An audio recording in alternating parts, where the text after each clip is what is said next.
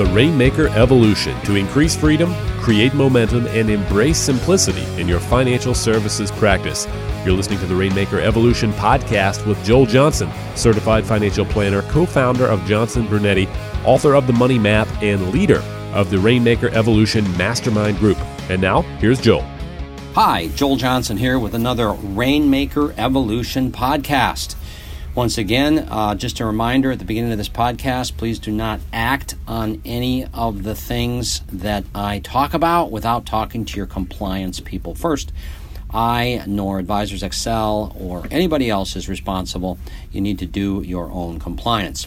I just realized that last time I recorded a podcast, I was supposed to talk about buying books of business, and uh, I actually said I was going to talk about that at the beginning, and then I never got to that. So we talked about the effectiveness of associate advisors, how to make your associate advisors more effective. Now I want to just touch on buying books of business or buying practices, uh, buying financial planning businesses. Uh, I will admit I have never done this. We've looked at several deals. Um, we stopped and decided to not to act on any of them. Um, but let me just talk through uh, some of the things that I believe you should be thinking about uh, if you do this. First of all, uh, the big thing is consider whether you should grow organically or actually purchase a practice. Uh, sometimes it's easier to grow quickly by purchasing practices, but depending on your size and your temperament and your staffing, it may be better to just grow organically. Uh, many times we underestimate the amount of work and the amount of money it will take to integrate a practice into our practice. And um, we also might uh, underestimate uh, the stickiness of the clients. And so I think if you can grow by 50 million a year and right now you're you're bringing in um, 50 million a year, then why would you buy a 50 million dollar practice? So you're already growing organically at 50 million dollars a year. You know how to do that. There are, isn't any uncertainty about clients or other advisors being involved that you're trying to buy out and so on. So uh, I think that's a question you have to ask. I've answered that question myself. If we're bringing in 100 million dollars of managed money every single year, we have it down to a system. We know how it works. We know exactly the revenue flow we get we get on that. I don't know why I would buy another hundred million dollar practice unless I could really, really get it a discount. Um, so think about that. Should you grow organically or not based on your size? Um, you've got to remember that the seller will probably disappoint you. So, this is another point I'm talking about here. However, the seller presents themselves and is uh, going to help with the transition, um, the seller will probably disappoint. So, don't go into one of these deals um, sort of so excited about the deal that uh, you're blind to the fact that you may be disappointed. And I would I would count on that. And so sort of temper anything that you expect, temper it downwards. Um, once again, expect it to be a lot more work than you think transitioning over the clients.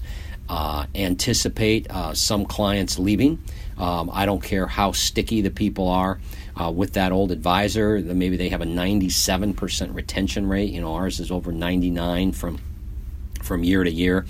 Um, but anticipate some people leaving. Some people just maybe don't want to sign the paperwork. Uh, some people don't like the disruption. Some people maybe weren't right for the practice in the in the first place, and so maybe that's okay that they leave. But got to keep this all factored into the price, and it's important that you have proper terms. We're not going to talk about the terms here much, um, but it's important you have proper terms where the seller has an incentive and actually a threshold where they have to bring a certain amount of clients over during the process, or they don't get paid um, a certain amount of money. They sort, of, they sort of lose money for not transitioning everyone over. Um, and then, you know, another thing is if you've got a $50 million, $100 million practice you're buying, what's the anticipated amount of money that you can turn real quickly if your philosophy is to use annuities as a safe vehicle? Maybe it's appropriate and you should be looking at the books, uh, the actual client accounts that everybody should you know reposition 20 or 30 percent of their assets into something safe that you like better than maybe just uh, old bond mutual funds and so if you're buying a hundred million dollar book of business for let's say well, I don't know, two and a half million, uh, two million, two and a half million dollars, and you can take 30 million of that and turn it and get your two and a half million back immediately. Now you got 70 million in managed money that you can um, keep getting fees on and so on. So take a look at that. What's the roll percentage? Because I don't think a lot of um, valuation articles that are written in the press talk about the potential for that. And that may or may not be something you want to do. I'm just saying you need to factor it in. I'm obviously not recommending that you do that. Here's a biggie Do you have a staff? To handle the transition. It is going to be more work than you anticipate. I guarantee you that. And you don't want to bury your staff moving a thousand or two thousand accounts. You know, if you're talking about a hundred million dollar practice, uh, you probably have two thousand accounts in there. If the average account is five hundred thousand, you've got uh, two hundred accounts in there. And so, you know, are they going to be able to handle that in a reasonable period of time? Um, you know, do you have a plan to handle the transition? Uh, what we would do um, if I bought a practice is I would immediately, with the seller, do big, giant client meetings, uh, introducing uh, myself, the seller endorsing it, the seller positioning it as more of a merger than a sale. I think that would be important.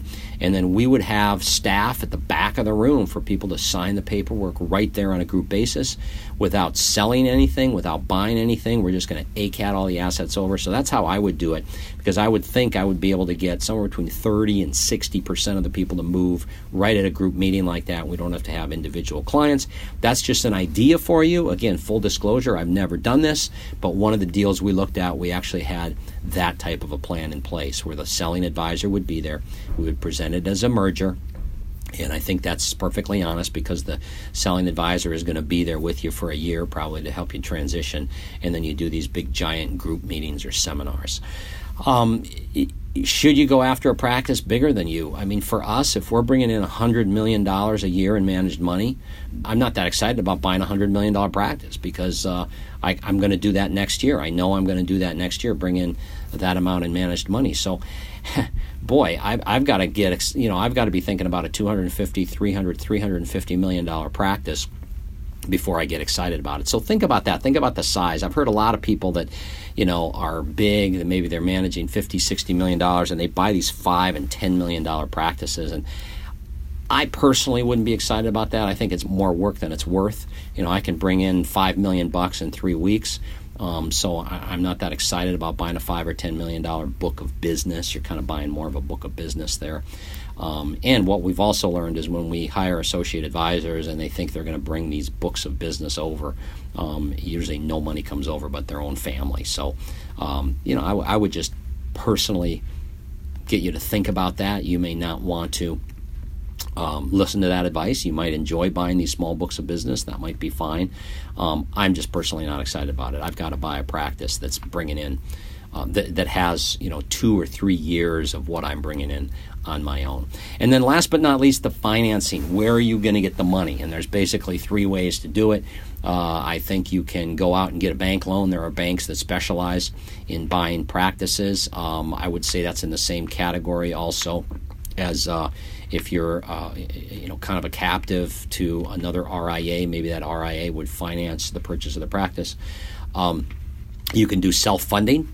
Um, so I could afford to self fund a pretty substantial practice. You know, if 150 million, 2% of that's 3 million bucks, you know, I, I could use my own money to finance that. Don't know that I'd want to, but that is one option.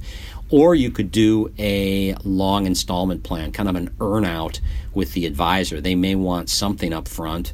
Uh, you know, in the case of paying 3 million for a practice, they may want 900 uh, thousand up front, but then I can do a five year earnout on the rest of the money. The advantage for the selling advisor for that is they can schedule that as an installment sale and maybe reduce the taxes over the years. Um, but also, you, you've got if there's a dispute that comes up two years into it that they didn't transfer enough clients over, you haven't paid them yet. So these are just some thoughts about purchasing a practice. Again, I have never done this. We've looked at three deals and passed on all of them. We find that uh, many times the advisors overvalue their businesses and they overvalue their uh, talent. And again, I guess the main reason we pass is just uh, again, if I can bring in 100 million of managed money every year, I don't know that I want the hassle of, uh, of, of the unknown. And so, a few things to think about. I don't want to discourage you at all. There are people that have grown tremendously by buying books of business or buying uh, businesses. And by the way, many times you buy a business, you don't necessarily make the money on buying the business. It might take you a while to make the money back, but you make the money because of the talent. You might buy a business because of their talent and their technology. Um, and when I say talent, obviously I mean people. They might have better people than you have, and you can get some economies of scale. So, some thoughts for you. Consult some other people that have been down the road and bought. I think you'll hear some nightmare stories. You'll hear lawsuits that happen two or three years after the fact going one way or the other. And you just need to be aware of all these things. And if I was buying a practice, I would hire great attorneys that have uh, handled at least five deals before. You're going to pay up for them, but you will be happy that you hired those attorneys. So, that is it for the Rainmaker Evolution podcast uh, for this time. And uh, sorry I missed uh, the purchasing of RIA businesses last time, but I think uh, uh, this will be helpful, and maybe it was better to break it up into two podcasts. We will see you shortly. Have a great Christmas season or Hanukkah season, whichever it might be. And uh, I wish you the best and hope to see you at World Series of Sales.